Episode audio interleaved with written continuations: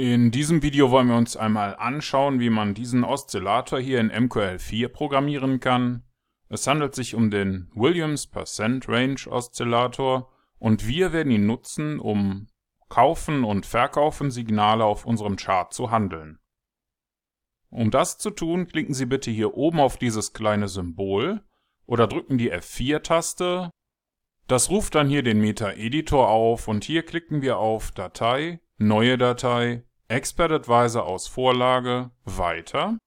Ich vergebe hier einmal den Namen Simpler Williams Percent Range EA, klicke auf Weiter, Weiter und Fertigstellen. Jetzt kann alles oberhalb der OnTick-Funktion hier gelöscht werden und wir entfernen auch die zwei Kommentarzeilen. Im ersten Schritt erstellen wir uns hier eine String-Variable mit dem Namen Signal.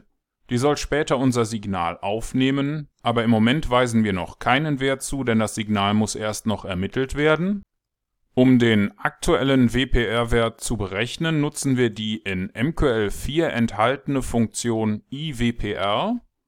Die benötigt ein paar Parameter. Der erste Parameter hier steht für das aktuelle Währungspaar. Parameter Nummer 2 bezieht sich auf die auf dem Chart ausgewählte Zeiteinheit.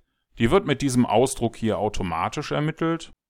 Und diesen dritten Parameter hier, den sehen wir auch, wenn wir auf Einfügen, Indikatoren, Oszillatoren, Williams Percent Range klicken.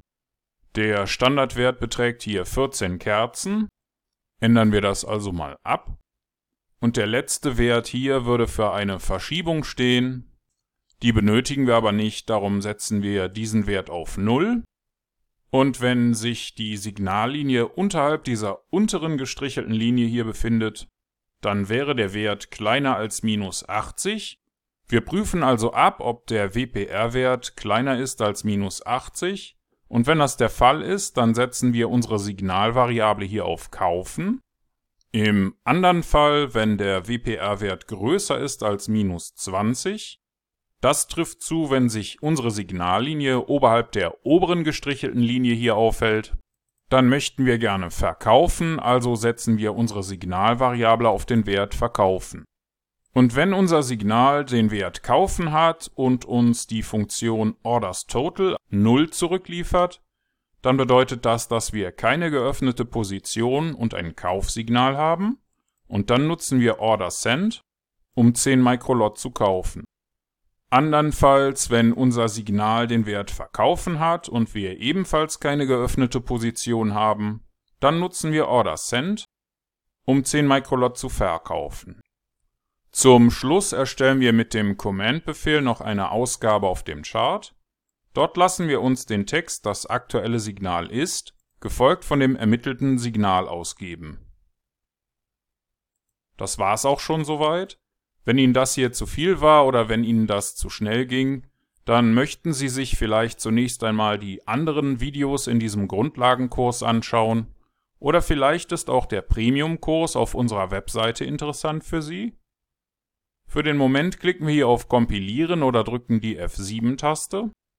Das hat bei mir hier ohne Fehler funktioniert und wenn das bei Ihnen auch der Fall ist, dann klicken Sie bitte hier oben auf dieses kleine Symbol oder drücken Sie die F4-Taste um in den MetaTrader zurückzukehren. Und im MetaTrader klicken wir auf einem leeren Chart auf Einfügen, Indikatoren, Oszillatoren, Williams Percent Range. Wir nutzen die hinterlegten Standardwerte und klicken auf OK. Jetzt wird der Oszillator hier angezeigt.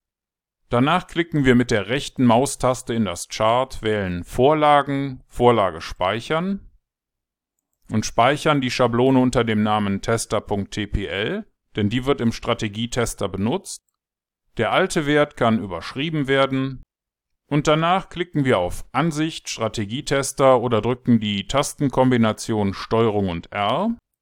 Bitte wählen Sie die neu erstellte Datei simpler Williams Range EA.ex4 aus, markieren Sie hier die Option für den visuellen Modus und starten Sie Ihren Test. Und so sieht das Ganze dann im laufenden Betrieb aus. Unser Expert Advisor hat bereits die erste Position eröffnet.